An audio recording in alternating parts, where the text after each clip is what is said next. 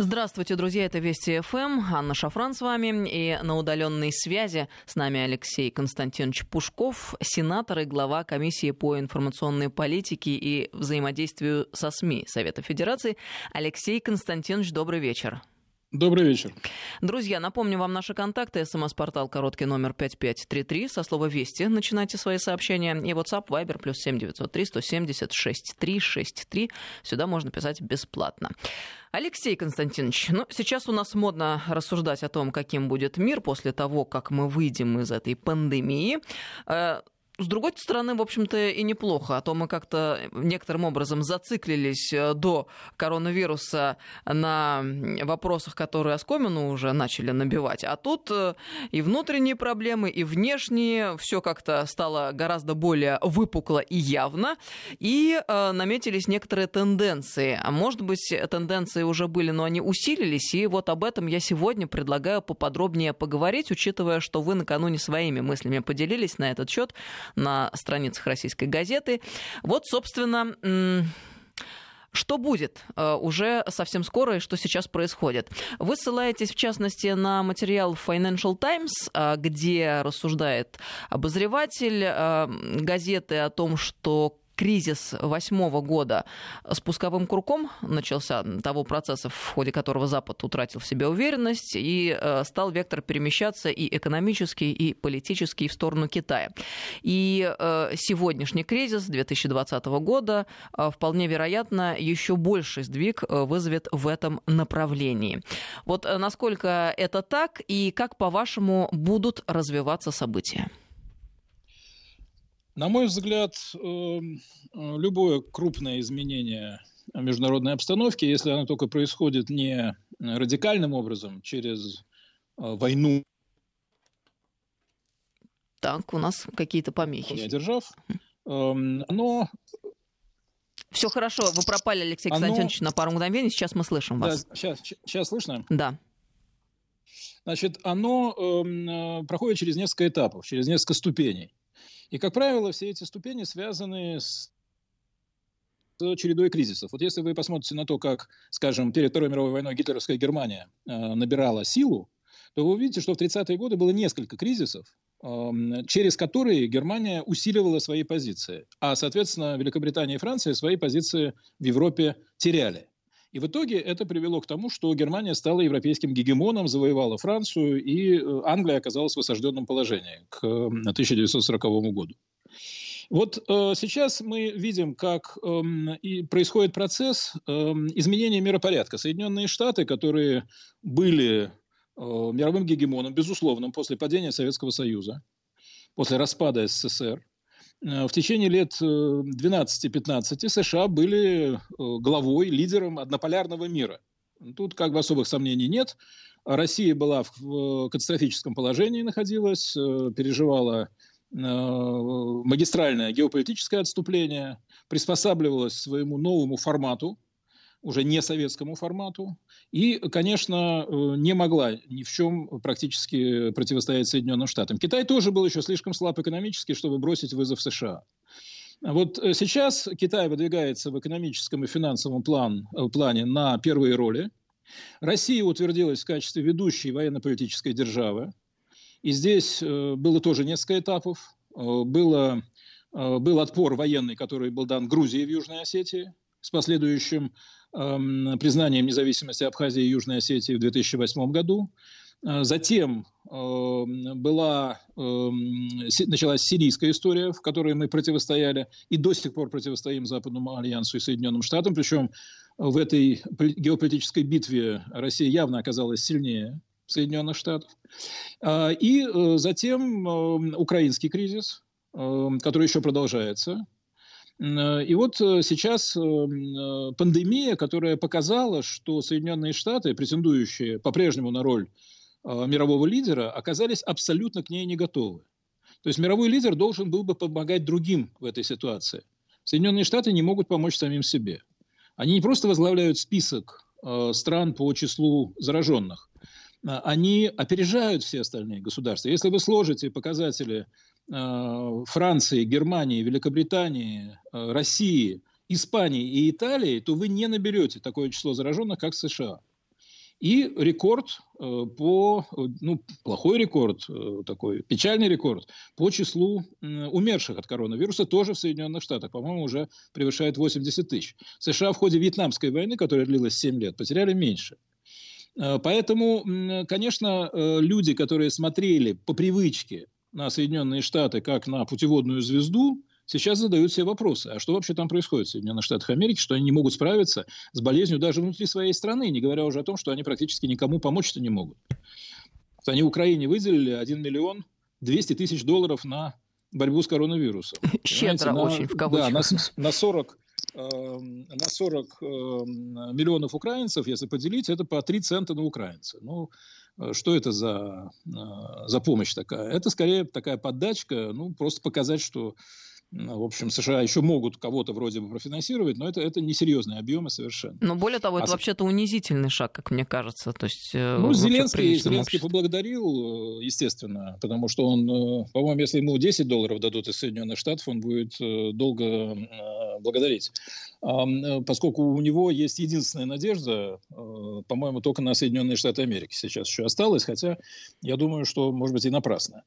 А своих союзников по НАТО США долго вообще игнорировали. Вот Италия была в отчаянном положении. И только в середине апреля Трамп подписал меморандум о том, что будет когда-то оказана помощь Италии. Но Италия уже выходит от, из, э, из эпидемии. Там сейчас где-то ну, в среднем 1000 человек, 1200 человек в день выявленных случаев. По сравнению с тем, что у них было раньше, это в 5 или 6 раз меньше. А, поэтому нужно было помогать тогда, когда э, страна находилась в очень сложном положении. А сейчас это выглядит, в общем, мер, мерой запоздалой, да еще и, честно говоря, непонятно, выделены средства на это, не выделены. Меморандум только Трамп подписал. А что конкретно делается под это? Мы не видели. Китайцы помогали Италии, мы помогали Италии. Кубинцы даже направили бригады врачей в Италию. А от США меморандум пришел, понимаете? Поэтому э, я считаю, что вот э, пандемия коронавируса, она показывает, э, что есть некие э, раздутые репутации в современном мире. В частности, репутация Соединенных Штатов как ведущей мировой державы. Она должна была бы ну, как минимум ограничить э, распространение эпидемии в собственной стране. У них миллион четыреста тысяч больных. Я уже говорил о числе умерших. Э, и, конечно, сейчас Америке не до того, чтобы помогать остальному миру, и надо самой справиться с тем, что у них там происходит. Я считаю, что это серьезный удар э, по репутации, по авторитету Соединенных Штатов. А ведь как происходит? Сначала рушится миф, а потом уже рушится геополитическое превосходство. И страны начинают смотреть, так, а кто есть еще на мировой арене, кто играет существенную роль. И видишь, что, вот, например, Китай готов помогать. Там сейчас идут споры, виноват Китай в эпидемии, не виноват, но готов помогать. И у Китая есть деньги, а у США, похоже, денег-то особо даже и нет на это, поэтому они такие небольшие суммы и выделяют на внешнюю помощь. Вот что происходит. Происходит сдвиг силовых полей. Сначала психологический, а потом и политический произойдет. Но мы можем из этого сделать вывод, что процесс, связанный с падением авторитета и влияния США, необратим. Или это еще не факт? Этот процесс необратим, эм, потому что Э, ни одна держава на протяжении развития человечества не могла навечно удержать мировое лидерство. Эм, рекордсмен – это Римская империя. Ну, пять веков. Но она сломалась под э, напором более молодых, э, более энергичных и более агрессивных северных племен.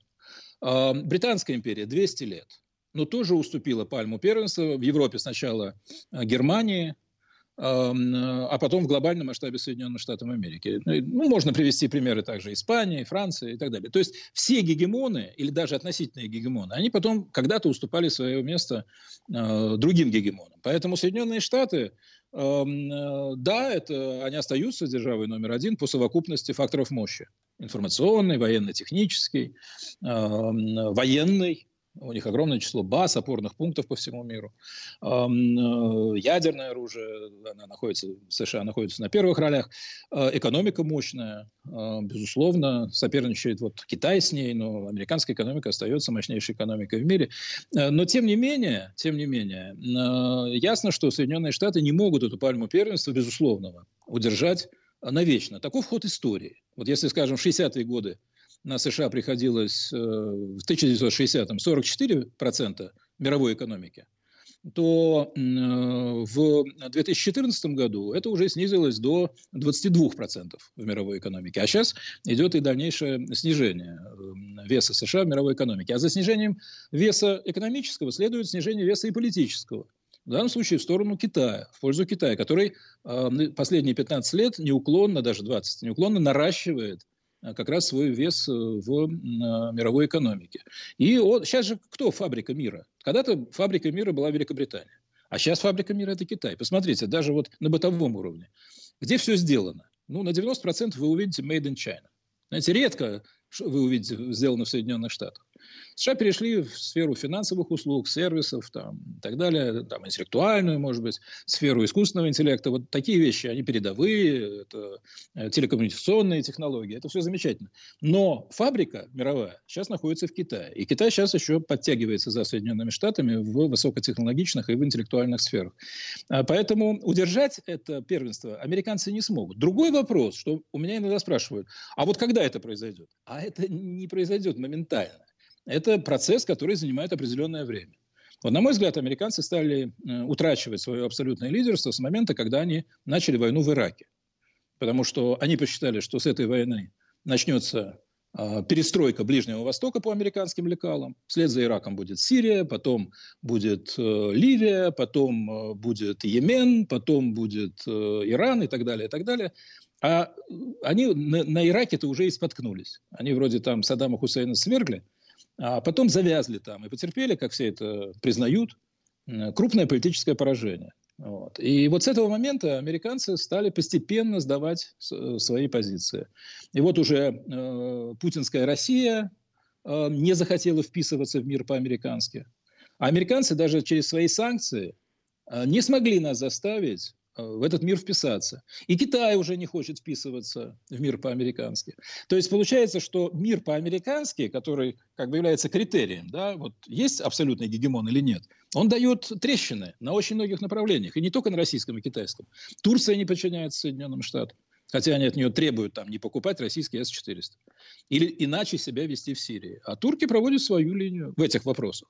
Индия не подчиняется во многих вопросах Соединенных Штатов и так далее, и так далее. Поэтому, да, это неизбежный процесс, но он займет большое время. У США большой запас мощности и прочности. Это очень серьезная, очень сильная супердержава. Тут споров нет.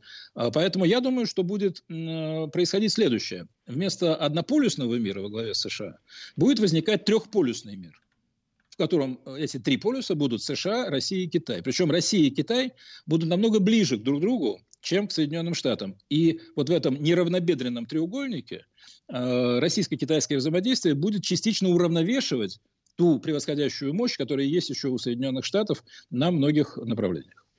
А более конструктивно складываться отношения в этом треугольнике, э, соответственно, можно предположить, будут э, складываться между Россией и Китаем, а Штаты что будут такого своеобразного, ну, наверное, в метафизическом смысле изгоя постепенно превращаться или как? Нет, конечно. Соединенные Штаты имеют очень сильные международные позиции. Посмотрите, скажем, на систему союзов Соединенных Штатов Америки. Да? Ведь это не только НАТО, хотя НАТО – это уже очень серьезный союз, 30 государств, а, Европа плюс Канада, а, плюс у Соединенных Штатов э, совершенно особые отношения с англосаксонскими странами, даже удаленными, типа Австралии, Новой Зеландии. Э, у них э, военные э, политические союзы и военные базы в Японии, в Южной Корее, на Филиппинах, особые связи с Тайванем. То есть Соединенные Штаты – это держава очень серьезная, поэтому говорить о каком-то изгое международном нет. США, конечно, изгои могут быть только по некоторым вопросам. Вот когда они голосуют в ООН против резолюций Э, которые осуждают героизацию нацизма, то тут Соединенные Штаты смотрятся, конечно, одиозно. И вот там они оказываются изгоями вместе с Украиной, которая э, вот только с ними и голосует. По, вот эти две страны голосуют за героизацию нацизма фактически. А в международном плане, конечно, они э, изгоями не будут, но Соединенные Штаты оказываются в невыгодном положении. Вот в свое время была знаменитая формула Генри Киссинджера. Он говорил, что политика Соединенных Штатов должна всегда состоять в том, чтобы держать к себе ближе Москву или Пекин, чем они будут друг к другу. Вот эту формулу э, американская внешняя политика проводила и при Никсоне, и при Форде, и при Картере, и при Рейгане. Но где-то вот после того, как случился распад Советского Союза, Соединенные Штаты уверовали в то, что они могут отойти от этой доктрины. И они стали постепенно все больше и больше антагонизировать не только Россию, но и Китай. Особенно это начало проявляться при Бараке Обаме, а вот сейчас уже э, мы видим этот антагонизм между США и Китаем при Трампе очень серьезный. Вот когда США сейчас готовятся чуть ли не санкции принимать против Китая из-за того, что обвиняют его в сокрытии информации о коронавирусе, мы все понимаем, что это предлог. Речь идет о том, чтобы затормозить развитие Китая, ослабить его международный авторитет, нанести по нему политический удар, то есть как бы э, ну, прихватить его, э, что называется, слишком уж он стремительно рвется вперед, вот надо его притормозить. И американцы сейчас будут мобилизовывать усилия в этом направлении. Но что самое важное здесь, что они заигрались в антагонизм с Россией и одновременно в антагонизм с Китаем. И поэтому создается этот неравнобедренный треугольник. Они отталкивают от себя э, две крупнейшие державы мира и две самые весомые ядерные державы мира, помимо самих Соединенных Штатов. И вот это я считаю, что с точки зрения национальных интересов США, правильно понятых, вот как их понимал, скажем, тот же Киссинджер, а, это неправильно. Это, это ошибка. Причем это очень серьезная стратегическая ошибка. Они создают а, де-факто альянс между Москвой и Пекином, потому что выступают эм, с позиции враждебности и по отношению к Китаю, и по отношению к России. Вы вспомнили ООН, и а, также в своей статье в российской газете вы обращались к публицисту американскому Краудхаммеру, который в свое время довольно откровенно сказал, к дьяволу ООН, ее устав и международное право. В условиях однополярного мира США будут сами устанавливать правила и навязывать эти правила всем остальным.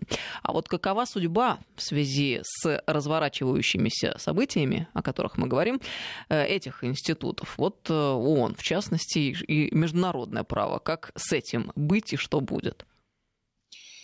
Дело в том, что Краудхаммер был человеком весьма эмоциональным, э, и он часто утрировал возможности Соединенных Штатов Америки.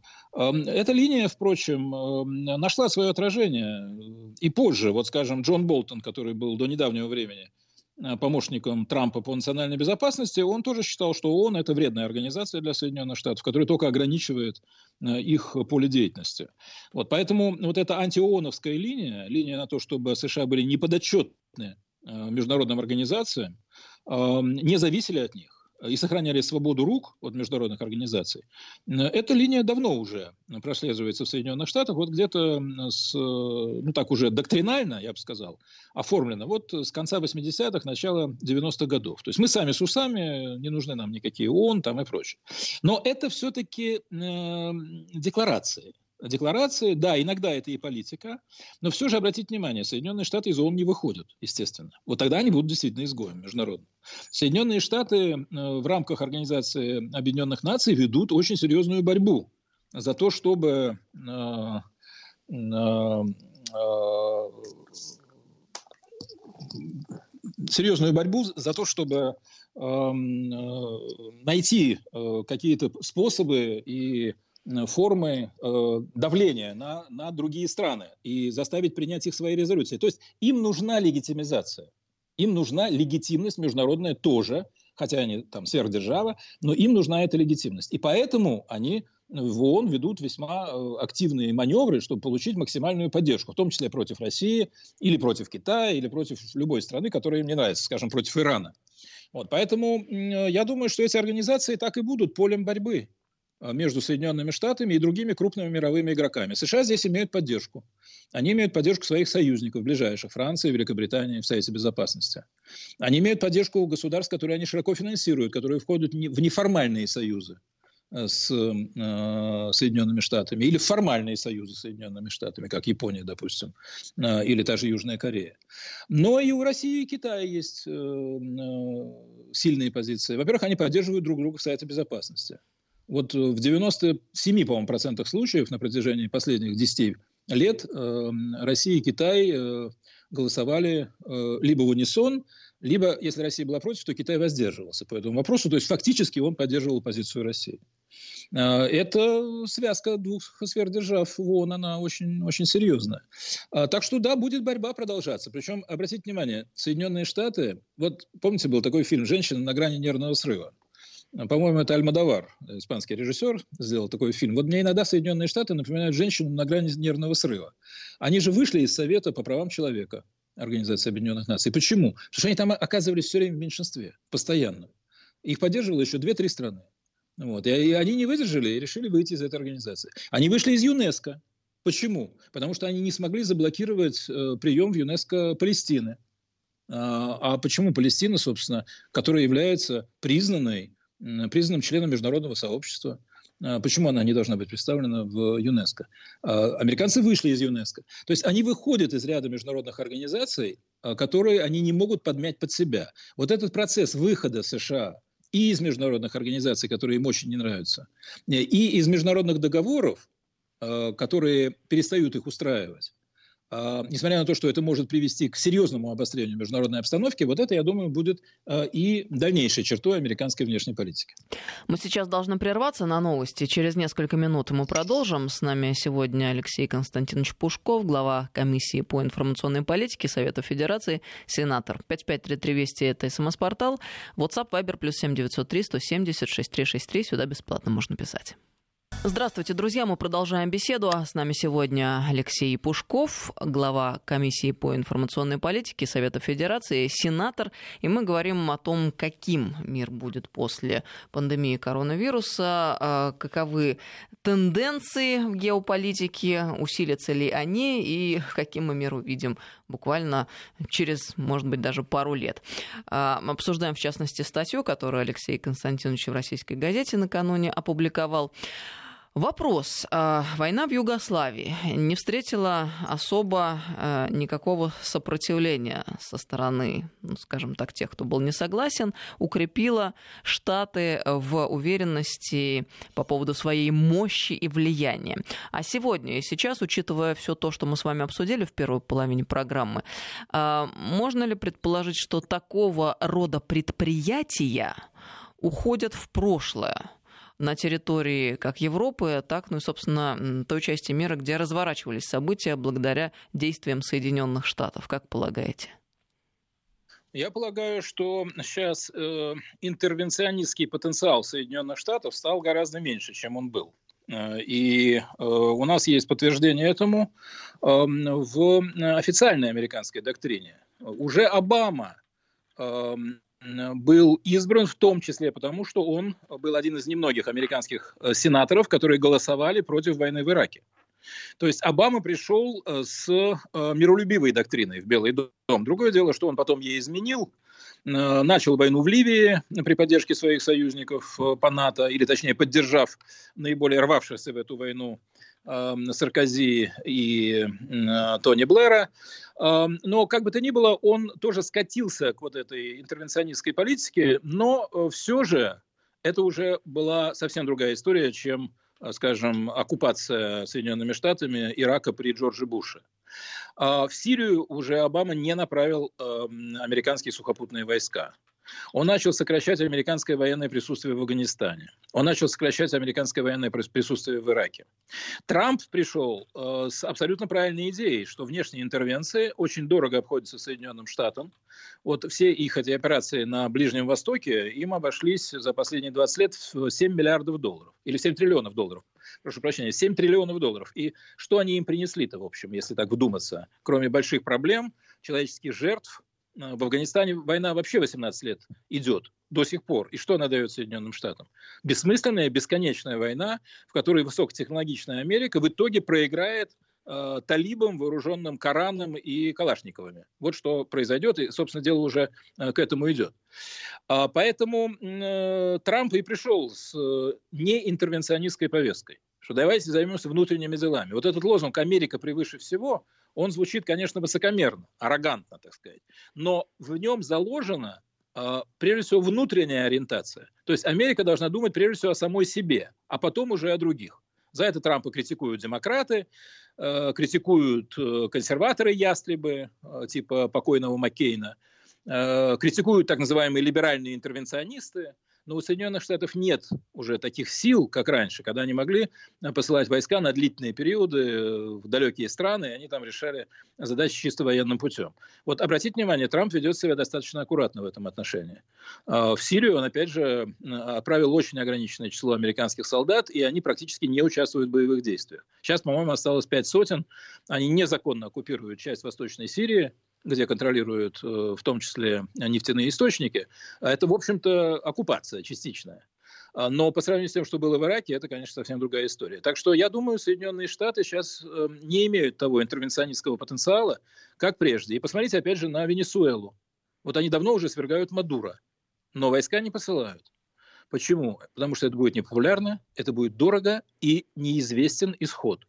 В общем, иракская война все-таки американцев я надеюсь, чему-то научила. Пока Трамп удерживается на вот этой тонкой грани между угрозами э, применить военную силу и практическим применением военной силы. Европа, центробежные силы в Европе усилятся? Европа находится в э, сложном положении, поскольку э, период беспроблемного, ну, относительно, конечно, но тем не менее, беспроблемного утверждения Евросоюза как успешной а, социально-экономической, э, финансовой и политической модели, он подошел к концу. Ну, вот все развивается циклично. У Евросоюза был свой медовый месяц, так сказать. Он длился несколько десятков лет. Но кризис 2008-2009 годов уже э, создал большие сложности. Греция оказалась на грани дефолта. Евросоюз ей не столько помог, э, сколько подчинил себе и навязал унизительные условия э, режима жесткой экономии. И вдруг страны Евросоюза обратили внимание, что если ты член этой организации, это не значит, что тебе помогут выйти из серьезного финансового кризиса. Ты сам должен будешь за эту так называемую помощь а, которая вовсе не помощь, а режим затягивания поясов, а, расплачиваться. И э, одна из причин, почему Великобритания ушла из Евросоюза, э, была, кстати, был, был греческий прецедент. В Лондоне вдруг увидели, в Англии и вообще в Британии увидели люди, что членство в ЕС означает э, то, что бюджет тебе диктуют из Брюсселя, что ты туда переводишь огромные деньги, далеко не все их получаешь назад, тебе предписывают, как себя вести, какое количество иммигрантов принимать и из каких стран, ограничивают твою независимость по куче различных позиций, а в случае, если ты вдруг рухнешь, э, экономически или финансово, совершенно не очевидно, что тебе э, окажут вот ту помощь, которая тебе нужна. И разочарование в Евросоюзе э, в Великобритании резко усилилось после истории с Грецией.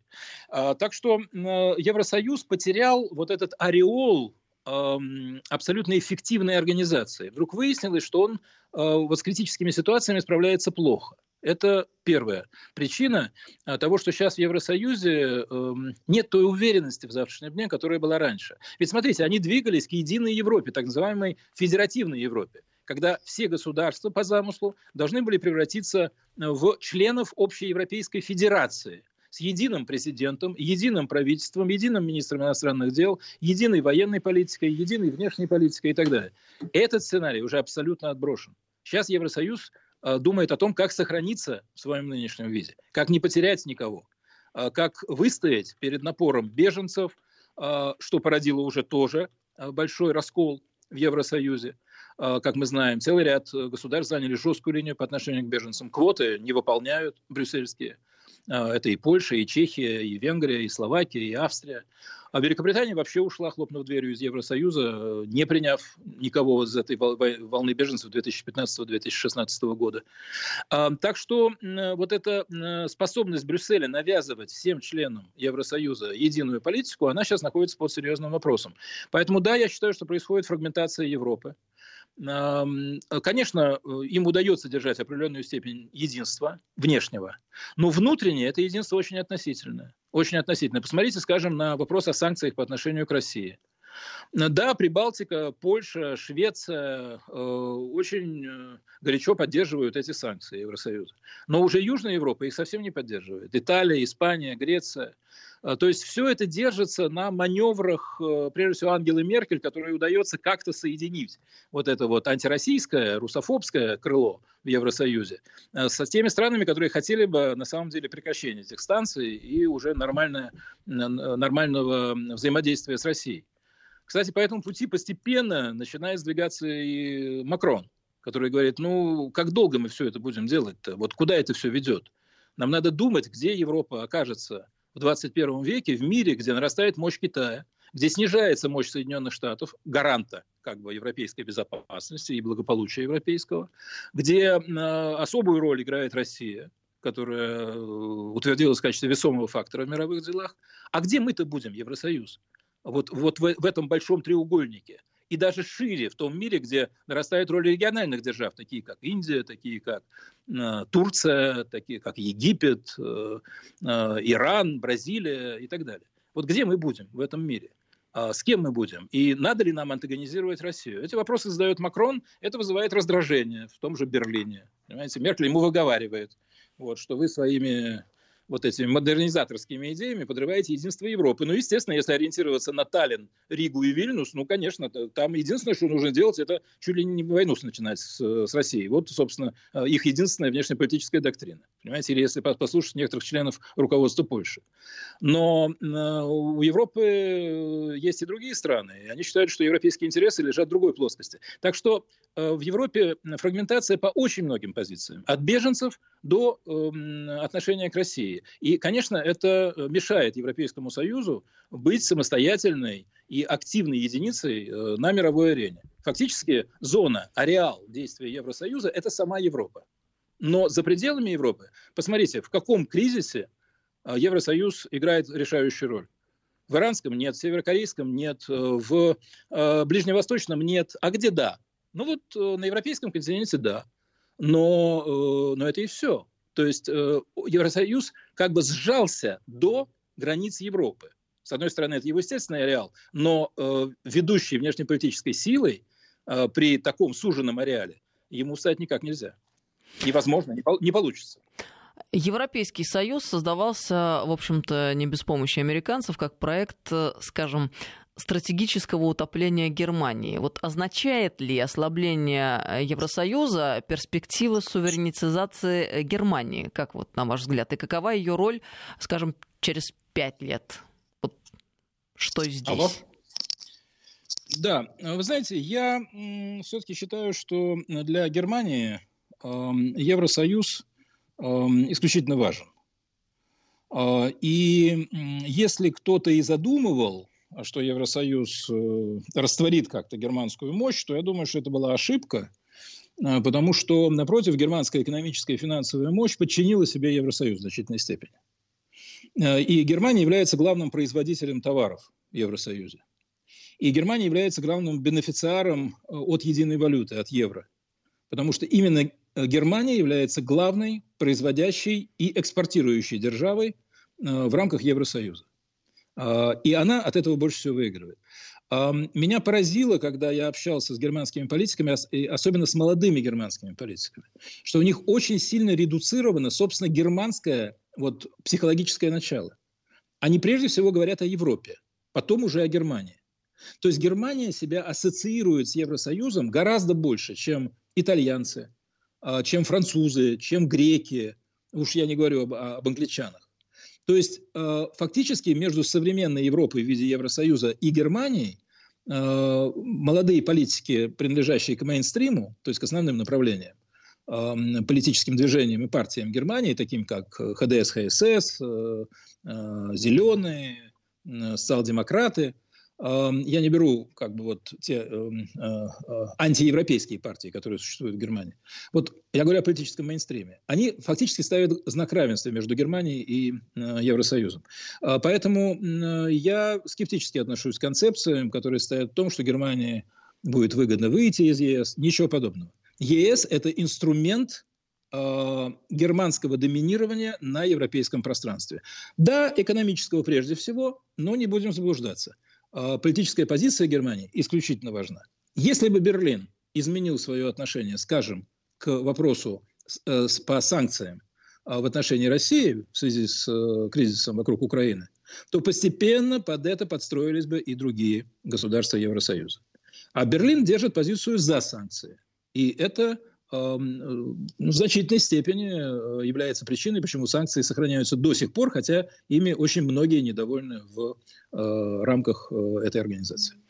Мы накануне с коллегой, профессором Александром Сосновским, который в Берлине живет, обсуждали а, ситуацию в Европе, ну и в Германии в частности. И вот какую линию а, и мысль он озвучил. Сейчас в условиях пандемии коронавируса а, наметилась очень явно следующая тенденция. Тенденция на разобщение, когда, скажем, в Германии земли стали обособляться, и каждая по-своему решала проблему карантина, мер предпринимаемых и так далее. И в связи с этим очень серьезно ослабла федеральная власть. Э, и э, прямо вот сегодня можно, по его мысли, явно констатировать, что и должность канцлера она сильно потеряла в ощущении там, э, влияния и значимости, и э, вся вот эта ветвь федеральная. И, э, кстати говоря, параллельно обсуждали вопрос глобализации, которая, по мысли Александра Сосновского, никуда не делилась, а только усиливаться будет. Почему? Потому что ослабевающие субъекты, с ними гораздо э, проще э, вести диалог диалог и прогибать под себя. Вот это одна история. А другая заключается в том, что вы говорите и о чем вы рассуждаете в своей статье а, по поводу потребности в сильном государстве. Вот здесь как бы противоположные моменты, они как-то соотносятся между собой. Если да, то как? Ну, то есть соотносятся, да. А, ну, то есть тут явное противоречие или его нет? Вот как бы вы пояснили эту ситуацию? Мне кажется, что эти процессы развиваются в разных плоскостях. А, то есть эм, вот то, о чем говорит эм, Сосновский, Сосновский да. в отношении усиления э, регионов, эм, мы можем видеть сильные регионы и в ряде других стран э, Европы, например, в той же Австрии, весьма сильные регионы, весьма сильные регионы в Италии. А когда речь идет о внутренней политике. И э, да, возможно дальнейшее усиление этих регионов в связи с э, снижением авторитета центральной власти. Вот э, финансовый кризис, с одной стороны, и с другой стороны ряд других процессов, ну, прежде всего, волна беженцев с Ближнего и Среднего Востока, ослабили роль ведущих партий, которые выступали за политику открытых дверей в Германии. ХДС потеряла примерно 25% своих избирателей, может быть, даже больше. А социал-демократы, которые поддерживали открытые двери, а, сейчас имеют меньше 20% голосов. А, а иногда в некоторых местах потеря... получают там 12-14%. То есть вот эти две ведущие партии Германии очень сильно ослабли. И, естественно, когда ослабевают центральные институты, политические партии, когда сложнее составить правительство, то регионы берут на себя больше. Э, и возникает как бы некая оппозиция ослабленной центральной власти в виде регионов. Это э, закономерно и логично абсолютно во всех странах. Это один процесс. А другой процесс – это э, роль государства в защите своей страны в сфере безопасности, в сфере поддержания внутреннего правопорядка и защита граждан от возможных внешних угроз вот в виде как раз эпидемий. А, есть версия, и я склонен к ней относиться достаточно серьезно, что мы вступили в эпоху эпидемии, что это не последняя эпидемия будет. А может, это будет э, возвращающийся коронавирус, может быть, это будут какие-то другие вариации, а, но, э, по всей вероятности, мы ушли из того вот золотого времени, когда можно было вести себя безответственно и неосмотрительно. И вот в этих условиях без государства – вообще ничего нельзя будет сделать. Не смогут регионы на своем уровне противостоять, э, скажем, эпидемиям, приходящим извне. Здесь государство должно иметь возможность закрыть границы, ввести чрезвычайную ситуацию, э, предписать определенные нормы поведения. Вот как, когда итальянское государство осознало, с чем они сталкиваются, им для этого потребовалось, правда, довольно долго время, э, много времени, но к 10 марта они поняли, что если они не перекроют вообще все связи между севером и югом, то вся страна будет заражена коронавирусом.